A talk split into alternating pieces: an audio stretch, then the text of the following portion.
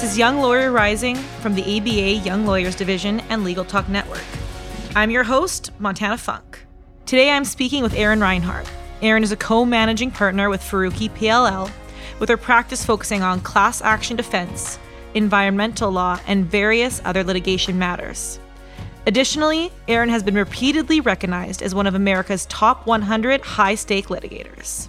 Today, Erin and I will discuss tips for young lawyers to help stand out in the workplace, achieve personal goals, and balance expectations when coming out of law school and entering the legal profession. I promise listeners, it is not as scary as it sounds.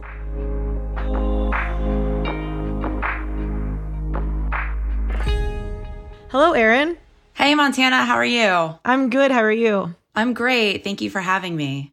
Well, thanks so much for coming on. I think today's going to be a really good conversation to kind of just, you know, go over some things that I think young lawyers don't realize will change coming out of law school. And unfortunately, I think a topic that's not talked about too often. And, you know, we talked on the phone a week ago and discussed kind of how young attorneys come out of law school and they're used to this schedule routine and things are a lot different when you come into the legal profession and not necessarily saying that in a bad way but you know things things are different and i don't think a lot of people in law school learn how to prepare for that so i think this is a really important topic and i appreciate that you're here to talk with us today about that yeah happy to do it perfect so i'll start with something easy for you just tell right. the listeners a little bit about yourself Sure. So, uh, as you mentioned, I'm co-managing partner of Faruki PLL. Um, we are based in Dayton, Ohio, with offices in Dayton and Cincinnati. I have actually been with this firm for almost 20 years. I was a summer associate there, summer before my third year, accepted a full time position, and have spent my entire legal career there, kind of working my way through associate, senior associate, partner, and now co managing partner for the last almost two years. So a little bit unique in that respect. I think now with a lot of folks that are kind of moving from, from role to role or firm to firm, in the fact that I've kind of been at the firm my entire career and have a, a unique perspective on that. My practice focuses on commercial litigation. We are a commercial litigation boutique primarily. And as you mentioned, I focus on healthcare litigation and class action defense. I love when those two intersect. I've also got a bit of an eclectic practice where over the years I've gained experience representing various media outlets and doing some environmental work and a lot of just contract law issues I think pop up um, in a bunch of different industries, and so helping kind of clients navigate those and and working with them on on some of the other issues that that may arise, both before litigation in hopes that they might be able to avoid it, or when it's imminent, kind of helping them through those issues. And I mean, you you have tons of experience, and I think that that's really nice for listeners because you've kind of seen everything. I mean, you've experienced the steps of being a student, being a new associate, going from a new associate to maybe a fifth year and then going into partner. So it's really interesting to me. And I think something that I kind of want to start off with, which kind of maybe just like the basics and maybe not the easiest question to answer. And I'm sure everyone would have a different answer. But what are some things that you think law students wouldn't expect with transitioning out of law school that they might want to start considering because you know there are such drastic changes and what are some of those things that you think like hey you probably want to pay attention to this because you don't learn it in law school and you're gonna kind of be you know taken aback or just not expected everything everything is different um, yeah. i will tell you so practicing for as long as i have you just mentioned i've seen it all I can tell you that's absolutely not true. You never learn everything. Um, you've never seen it all. It's funny that you say that because just last week I had a client send an email that was like urgent, call me right away. We have a problem. So I call them, they tell me what the problem is. And literally the first thing out of my mouth was, I'm like, well, that's a new one for me. Had just, it was a completely obscure off the wall kind of a thing, something you never really expect someone to say.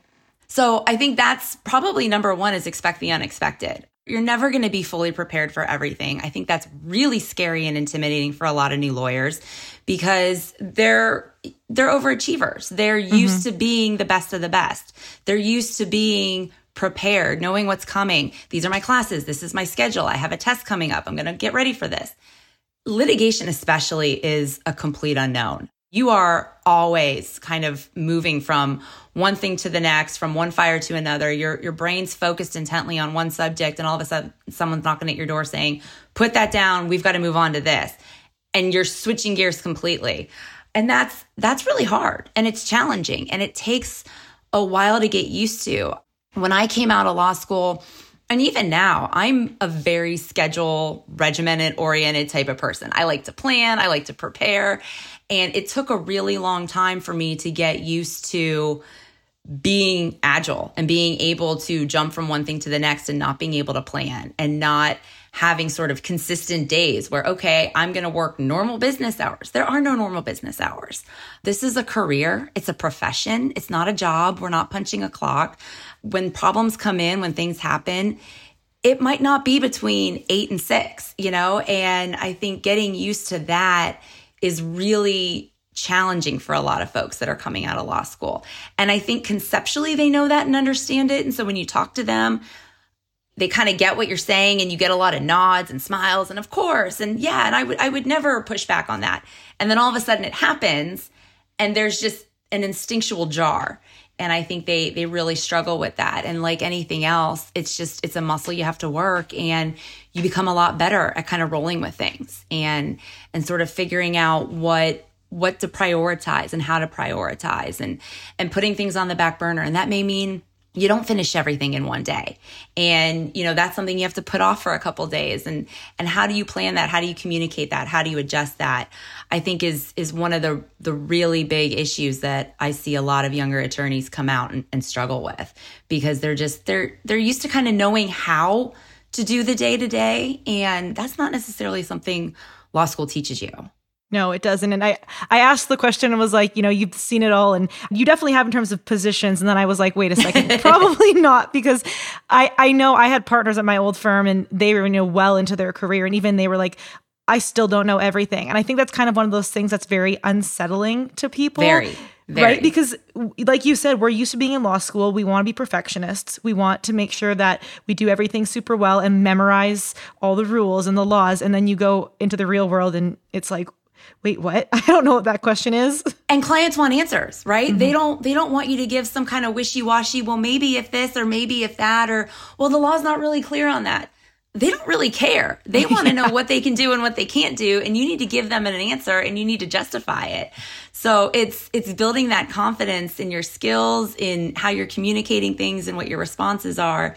And i think that that compounds with everything else. So it's a lot of the unknown. It's it's something where you're really honing, you know, excellent legal research and writing skills, knowing the law, understanding how to research and analyze the law and apply facts and issue spots.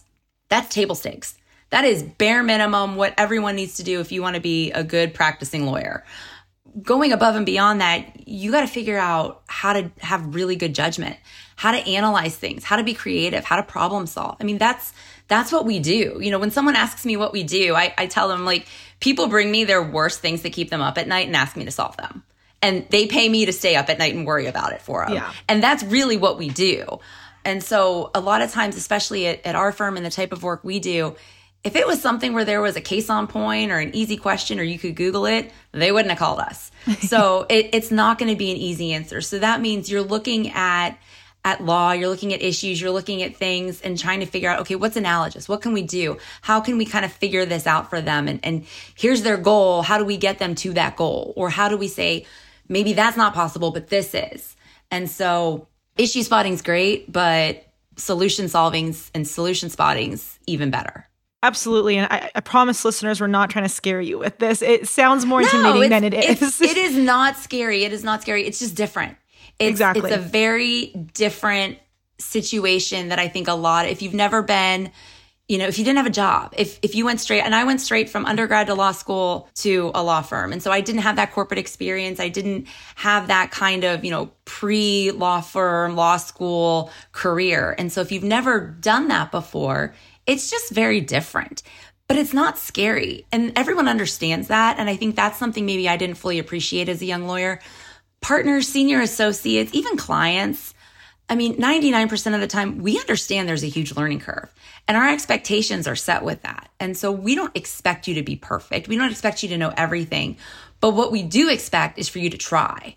Mm-hmm. And I think that's the thing that, that everyone needs to realize is if we see you making that effort and really kind of working on these things and communicating with us and saying, I'm really struggling. How do I manage my time? How do I manage communicating with all these people? How do I I give an answer when I'm really not sure? You know, what what's a great way to phrase this? That's how you figure it out as you talk about it. You don't kind of close yourself off and say, well, this isn't meant for me. I can't do this, or this is too hard, or their expectations are unreasonable. I think just recognizing you're not alone. We all go through this. We've all struggled through it. We've all screwed up. I mean, I've made more mistakes than I can count, but it's it's how you come back from them. It's owning them. It's not blaming someone else. It's it's asking someone and it's kind of figuring out, you know, how to learn from that. And those are the people that I see succeed are the ones that have kind of gotten back up and kind of gives you a tougher skin. It, it makes you realize, well, look, I fell down. I I didn't die. I didn't mess up. Nobody, you know, nothing bad happened. The client's still here. Like, you know, we didn't lose the case. And, and most of the times you're not going to be getting work where it's kind of the all or nothing make or break a case. Like you're getting experience appropriate projects. And so if you've got a really good mentor or someone you're working with, hopefully they're giving you stretch projects where they're going to see, okay, how are they handling this? And if they fall on their face, they fall on their face. But as someone who's giving out the work, I know that, all right, it's not going to be the worst thing in the world and we can figure out how to come back from them and I can help them make it a learning experience.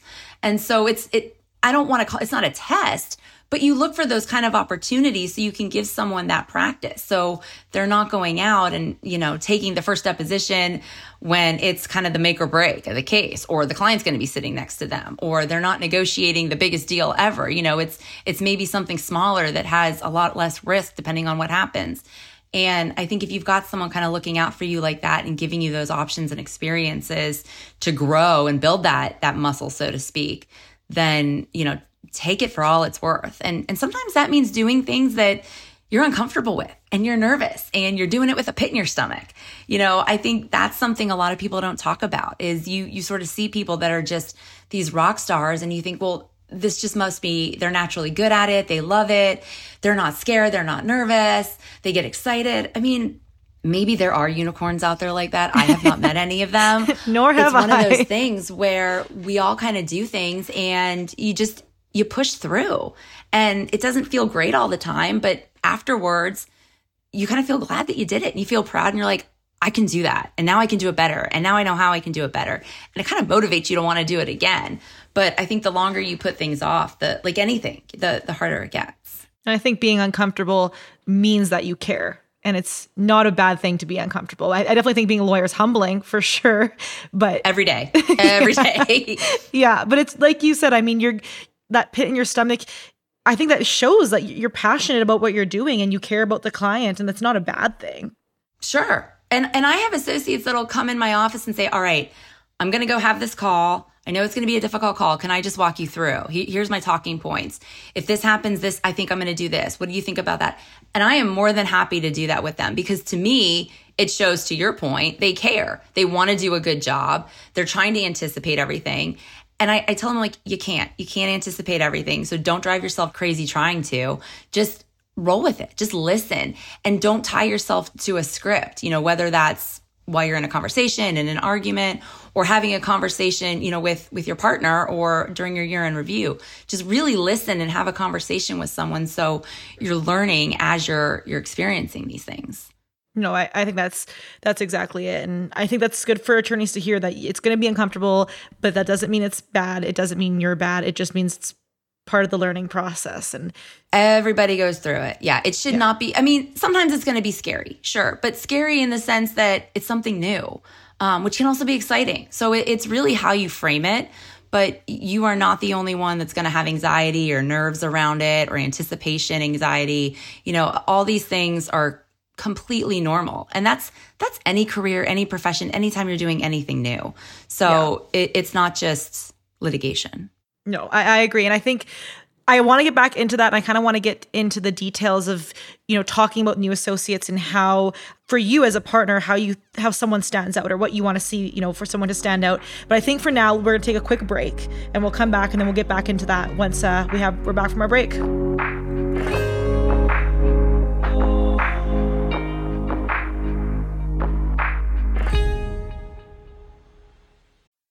It can be frustrating to wade through the malpractice insurance application process, but you know you need to protect your firm.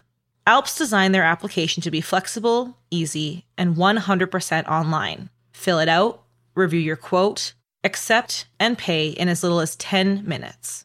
ALPS is the nation's largest direct writer of lawyers' malpractice insurance, and they are endorsed by more bar associations than any other carrier, so they understand law firms. They also know how valuable your time is, and that's why they make legal malpractice insurance easy. Visit alpsinsurance.com to learn more. That's A L P S insurance.com. Filing court documents, serving legal papers, collecting electronic signatures, all critical parts of the litigation process, yet ones that are time consuming and error prone. But what if you could do more straight from your case or document management software? InfoTrack automates data entry, document selection, tracking, and information syncing across all these core tasks and more by integrating with your core systems like Clio, Smokeball, Leap, MyCase, and others. Spend more time on substantive legal work and less time on busy work. Learn how simple it can be at infotrack.com/simple.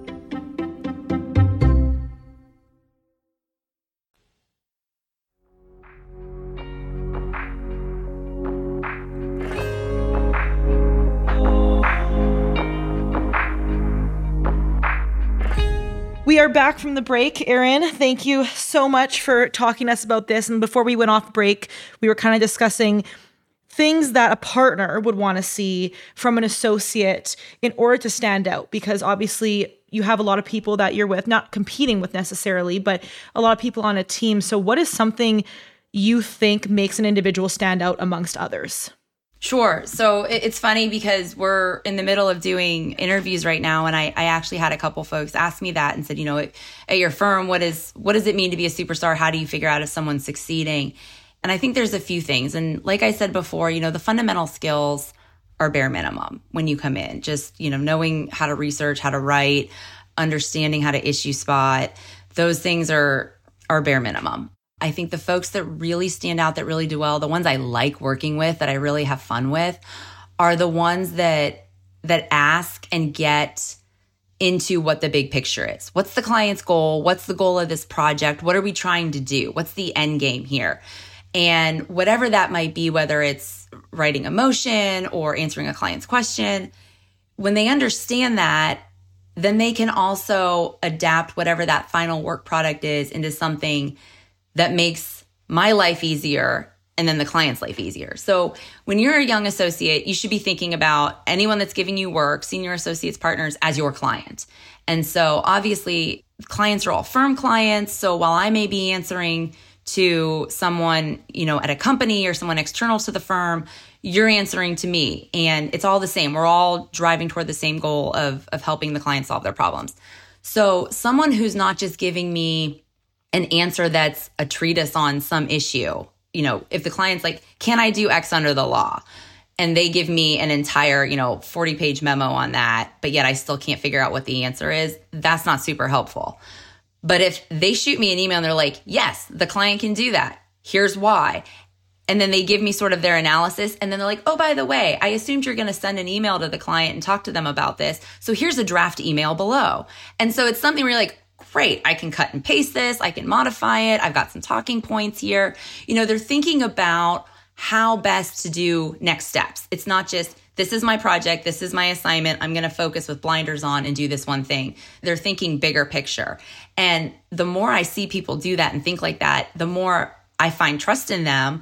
And I'm like, hey, why don't you call the client? You seem to know what you're talking about. I agree with your analysis. You did all the work. I don't need to take the credit for that call them up. Tell them have that experience. Have that you know start building those kind of skills because those are those are the other skills right? You know it's it's being able to communicate those answers. It's being able to talk to a client. It's being able to have confidence that you found the right answer and confidence in what your analysis is. So folks that are are thinking globally that are thinking about how to make the client's life better folks that are taking ownership of of what the cases are, of what their project is. That doesn't look at it as a job, as something where like I'm just coming here, I'm to do what I'm told, I'm to shut my door, I'm not really to get involved in anything and I'm to go home and do what I want to do and and kind of treat it as as one of those sort of punch the clock type of things. So if you want to make partner being partner means you're you're an owner of the firm. And so you are then not just responsible for your own career, but you're responsible for everybody's. You have employees, you have associates, you're trying to help other people develop their skills. You're trying to grow not just your brand, but the firm's brand. And so I think people that tend to show that kind of thinking and that investment. So that could be anything from, you know, you send out an email and say, Hey, the firm has a table at this bar association dinner. Who wants to come?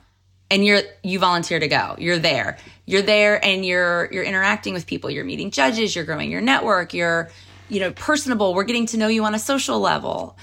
People work with people they like to work with. And so, you know, we, we work hard. We work long hours. There's travel involved sometimes you want to work, you don't have to be friends with these people. You don't have to, you know, love everything about them, but you want to work with someone you get along with. And so seeing that you can have a conversation with someone, seeing that they have experiences and, and other sort of life, you know, kind of interests to bring to the table just makes a more well-rounded attorney, someone who's going to have ideas, creative solutions, be able to interact with clients, be able to grow their own book of business those are all really important things to see. Does that mean I expect someone who's a brand new lawyer or someone who's in their first few years of practice to be, start bringing in their own cases? No. But you want to see if that potential is there. You want to see if if they're looking beyond just what that project is in front of them.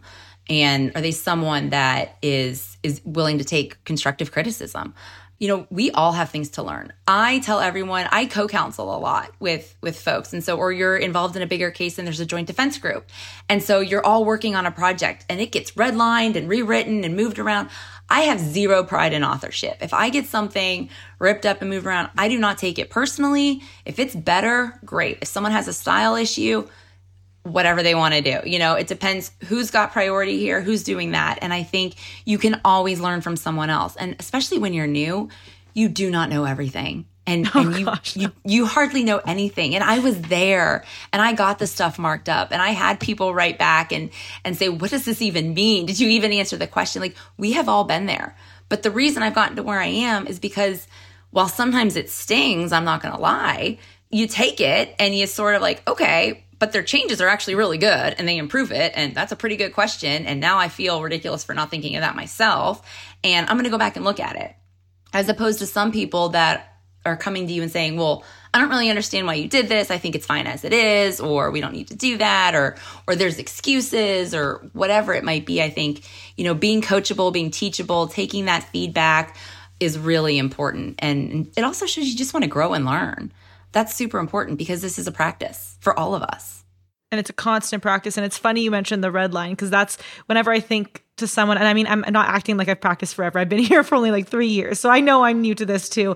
But even in my first, like, I think it was my first couple of months, I wrote a brief and one of the partners who I'm, I'm pretty close with redlined it a lot and i remember in that moment being like oh man like i suck like this I, i'm not cut out for this you know and then it's like no wait let's go through it they're an amazing writer. They have so much to teach you. You learn a lot from it. And then it's turning it into being like, well, no, now I want to just learn from them. Right. And absolutely taking, like you said, constructive criticism because we are going to get it, whether it's from other colleagues or our clients sometimes. Like, right. Right. right. and wouldn't you rather get it from me than the client? yeah, exactly. Exactly. So no, that's a really, a really good point that it's not, at least in my perspective, a profession that you can be too harsh on yourself in because you have got to be able to have a sense of humor about yourself, about the profession, about all of it. Because if you can't laugh at some of the stuff we have to do, some of the contentious fights that we we have to battle, you're going to lose your mind. And so you got to have a sense of humor. Self-deprecation will get you very far. Um, I can tell you that. You know, it's it's funny because if, if you're getting red lines back with comments and feedback, you should be appreciative because that takes time. And that mm-hmm. means someone's invested in wanting to make you better. If someone just takes your work and then changes it and never talks to you about why they did that, you should be going to them and asking them about it because there's a reason and it can help you improve. But if they're not taking the time to do that, then you're missing out. And as someone at my level at my firm, I want to make sure I'm doing everything I can to build the attorneys that, that we've hired and grow them and promote them. I want to see them all succeed. You know, it's something where if they end up leaving or not making partner or changing their mind as to what they want to do, I want to at least know I did everything I could to help them. And so I get it. This is not the job for everyone, and that's fine. But I don't ever want to look back and be like, maybe if I would have spent a little more time, or maybe if I would have, you know, pushed them a little harder or looked for some other opportunities, maybe it would have been different. I don't want to have to do that. And I think part of that comes from the fact that I was really fortunate to have strong mentors and to have people that did that for me. And I realized that it was all of those things that got me to where I am now. And and still because I'm still developing new skills and and learning new things whether that's in the practice or in the management. It's important to have people like that and to have that kind of support network. And I think that support network and that collegiality and that type of collaboration will help you survive the tougher times because there there's going to be stressful times. There always is. It's it's a profession built on on adversarial situations and contention and there's a lot of big egos. there's a lot of jerks. Um, I think figuring out how to navigate through that and not let it just completely wear you down all the time is is important.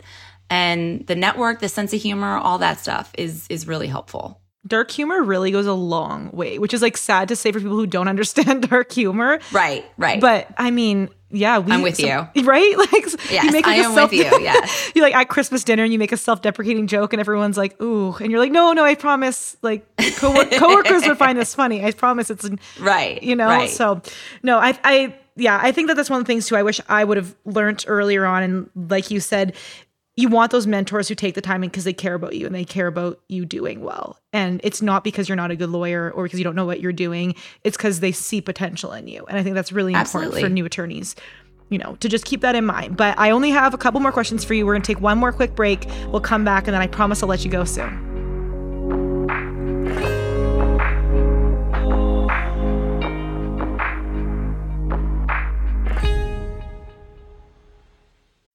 This episode is brought to you by the American Bar Association's Young Lawyers Division. Starting a new career in the law can feel overwhelming. The ABA YLD provides resources, CLE, and a network of peers from coast to coast to help you settle into your new legal career. Claim your young lawyer membership for just $75 at ambar.org/join. Delegate out those tasks that take up your time Stafi can help you with your legal, administrative, marketing, and even client facing workload. Hiring Stafi's top notch bilingual virtual staff means Stafi does the recruiting, hiring, and training for you. Then, if you need a change, Stafi handles it. You get to concentrate on your strategic work. Schedule a free consultation at stafi.cc. That's S T A F I dot cc and get $500 off with code HAPPY24.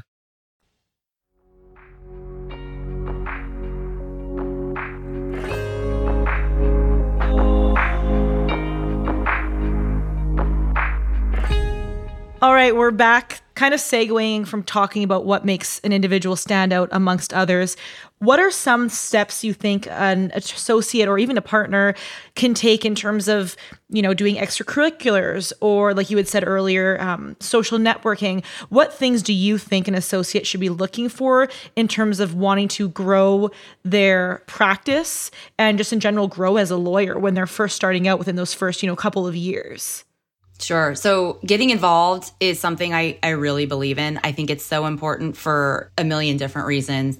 And I will say, you know, early on in your career, there's going to be a lot of have tos. There's going to be things that I think your employer, your firm, your company, wherever you're at, they're going to, you know, volunteer you to do. And, and you got to do those. And you may not love all of them, but know that it's not forever and make the best of them.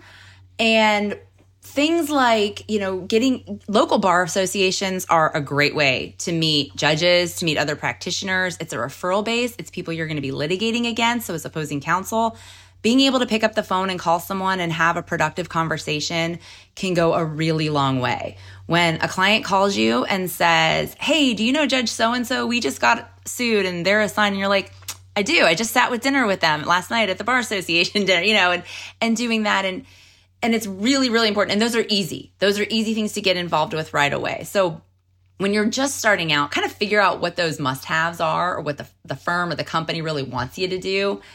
and do those and and make the best of them and, and do what you need to do and, and build some relationships once you get a couple years under your belt then you can kind of grow and figure out okay what kind of practice do i want to have what do i need to do to grow that what kind of experiences do i need to have who do i need to meet in order to do that maybe that's state bar association national bar association aba is a fabulous one i was involved in the young lawyers division for the first 10 years of my career it was really, really instrumental in getting to know people. We practice across the country.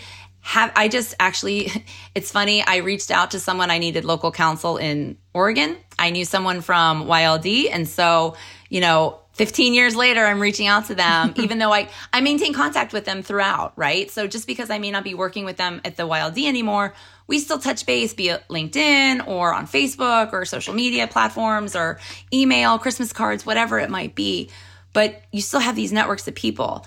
And then it's it's figuring out what you like. If you like to write, then maybe, you know, getting on an editorial board is the way to go. If you like to have, you know, experience in a certain practice area, maybe child advocacy or, or criminal justice or things, there's there's committees and things you can get involved in. There's nonprofit boards. But once you get some flexibility, figure out what you like to do and then commit your time to doing that and don't just be a member of everything. When I see resumes come in and they're like, I'm a member of 50 different organizations, what that tells me is you have zero time to actually do anything for any of these, or you're doing nothing for any of them. So if you have one and you took a leadership position, if you were a chair of an event, if you chaired a, a social event, that tells me you've got leadership skills. You know how to communicate with a whole bunch of different people. You can organize the heck out of logistical issues. You can do a whole bunch of things that are going to translate into practice and do well. And it shows that you're willing to step up and you're you're not afraid to kind of be the one making the decisions, making the call and making sure everything's moving forward and everything's kind of getting done. And that's important. So I I think that's that's a great way to do it. What I did was, you know, it's interesting. I was on the TYL board for uh, the ABA YLD. The first time I applied, I was not accepted. So I realized I was like, all right, I need to build my resume. So I am here in Southwest Ohio. The Dayton Bar Association has its own publication. I volunteered to be on the editorial board for that. I did that for a year. I built up some publications. I reapplied the following year. I got accepted. So I didn't take that no as like, well, I guess I suck. I, I can't do this. I'm not going to do anything now. It's like, all right, well, what can I do to kind of get them to say yes? Yeah. And so then I was on that. And so that introduced me to other people. That opened the door to other things. Women's issues, women in the law is a huge, huge passion project for me. I have done a ton of different things on that. The Ohio Women's Bar Association is near and dear to my heart. I am just coming off of my term as president of that bar association. So it's something that never felt like work. I made friends. I had fun. It was interesting. Uh, I felt like I was actually doing something productive and making a change. Um, you meet different law students and younger lawyers, and there's mentoring circles, and you find people, and you just put yourself out there to say, Hey, if, if you have questions, if you want to reach out, please feel free to call or email. I'm more than happy to talk to you. If I don't know the answer, I probably know somebody who does. So it's it's really important to to have those kinds of networks to build that up, and I think especially for for female lawyers to to really support each other and and to have those kinds of opportunities for one another. Mm-hmm. So we're we're doing things that we like to do that help our career, that help the firm, but also don't necessarily feel like work. And so I think as you grow in your career, you're going to figure that out. You are you're not going to know. And you're going to do a lot of things where you're like that was awful and I never want to do that again. yeah. But you know what? Now you know. And as you kind of get a little bit more seniority, it you have a little bit more ability to say no, right? I don't think now it's easier to say no, but I think it's a little bit more justifiable. I feel a little better about saying no. And I've realized looking back, there's kind of seasons of your career in your life where it's easier to take on a lot. And then sometimes you, you need to sort of shed some of those. I have, I'm married. I have two children. Um, right now they're 14 and 12. When they were really little and they were in daycare all day, I, I had time to do some things. Mm-hmm. And then they get to a point where they get more active and they're involved in things. And then I had to pull back. And then you can kind of, you know, it you roll with that and you realize it doesn't have to be everything all the time. And you can kind of take this profession as a marathon, not a sprint. Even though sometimes it feels like it's a 60 meter sprint track and field All day, every day. Fifth grade, Yes. you're going, you're beating people. No, I get that. I do have to ask you, um, just you know, selfish reasons. What do you think of podcast hosts? I love this. So I think this is a fa- so you are in such a unique position because let me tell you this. You don't have to ask anyone to write anything. If you think someone's cool or interesting or you just want to talk to them, you can shoot them an email and say, "Hey, would you like to be on a podcast? I would love to chat with you about this because I think you're awesome." Lawyers have egos. Lawyers are always wanting to be told they're awesome. So let me tell you, they will be more than happy to come on and talk to you about themselves for 30 minutes. And then you've just built a network and you are getting to know a whole bunch of people. You have an in to talk to people 99% of lawyers can't talk to or have no reason to or are going to send some lame LinkedIn request that never gets answered.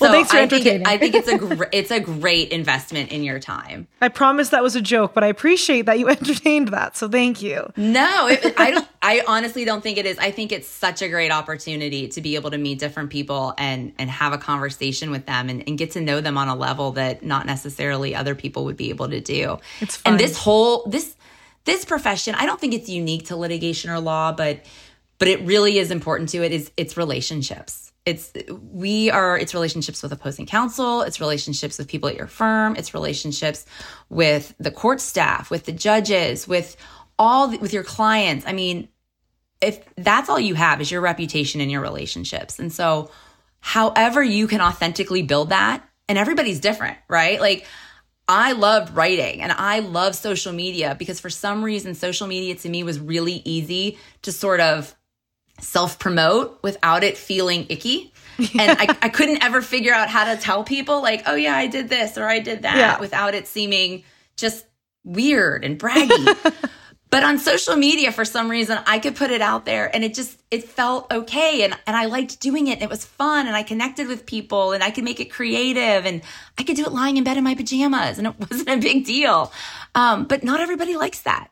And so I think there's a, a whole bunch of different ways you can build relationships and you don't have to be an extrovert. I think it surprises people sometimes when I tell them I'm like, I am not naturally an extrovert. Um, I think I'm an extroverted introvert where I just know how to force myself to kind of do that. But I don't get energized by, you know, going out in big rooms and talking and networking to people. I can enjoy that, but it's draining. Um, I love my alone time. I think, you know, my 12 year old daughter thinks I'm crazy when I tell her, I'm like, I love it when I have the house to myself and I'm all alone and nobody wants to talk to me.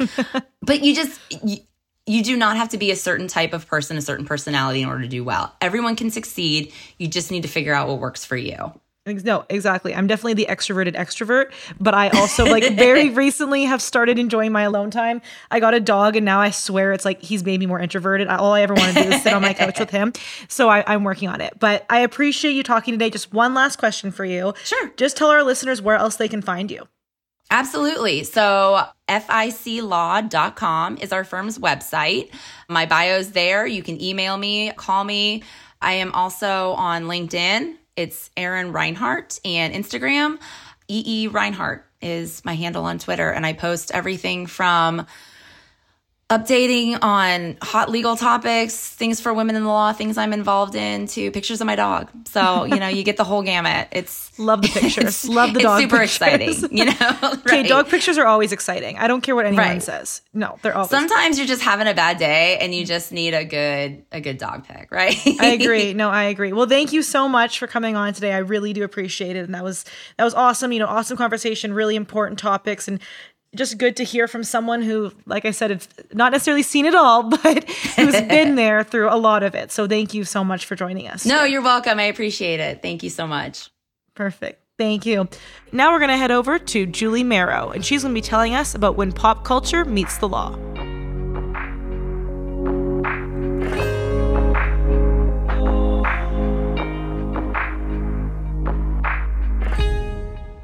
Hey, Julie. Hi, Montana. How are you? Oh, I'm great. What do you got for me today? Today, we are talking about how the U.S. women's soccer team is going to be paid the same as the men's soccer team starting in Woo-hoo. 2023. That is so exciting. It is exciting. So, I think I read something about this in the spring. I don't know if it had been finalized yet, but this past May was when the agreement was reached, and it started with an equal pay lawsuit filed by the women's team that reached a $24 million settlement. And so that sort of propelled this all getting sorted out. But they had some labor contracts and other things they had to deal with before um, the agreement could be finalized. But yeah, starting the contracts right now, I think are through 23 through 28. So you don't see that in sports. It's exciting. That's awesome. I'm excited to see, you know, what that does for setting precedent for other sports and it's just good for them. That's awesome. Yeah, that's what I was thinking. Like it could kind of create a framework for other women's teams to use. And that I think is the downfall when I was reading. It just said how the argument that the women's team could use is we're more successful, we have a better record, and in a way, I think they have more caliber than the men do. And it's like, unfortunately, that's not the case in a lot of organizations or for a lot of women's teams. But they were able to negotiate and get what they deserved. So I think, I think it's a step in the right direction. I think you'll you're starting to see more of this on college campuses too. The female athletes saying, you know, the men have these facilities, these perks, and just kind of looking for more of that equal experience. No, that's awesome. That is very exciting news. So I guess we'll we'll stay tuned, but maybe this is the uh, start of a new era. That's awesome. Let's hope so. Well, I think that's about it for today. Thank you for listening to Pop Law, where pop culture meets the law. We'll talk to you next time. I'm your host, Julie Marrow. Well, listeners, you know the drill. That's our show, and I want to thank Erin for joining us today. And thank you for tuning in. If you like what you heard today, as always, please recommend us to a friend.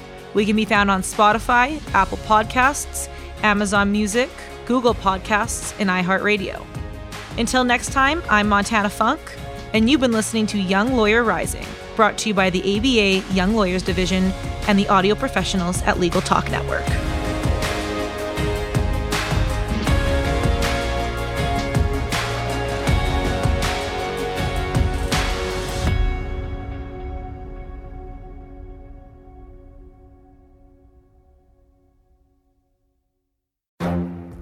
The Lunch Hour Legal Marketing Podcast, your resource for the tips and tactical advice you need to grow your business. Plus, keep up with the news and commentary you crave to stay one step ahead. It's hosted by me, Gyi Tsakalakis. And me, Conrad Saam. Every other week, we break down the issues holding back your marketing strategy and talk about the changes you need to be prepared for. Check out the Lunch Hour Legal Marketing Podcast wherever you get your podcasts or on YouTube.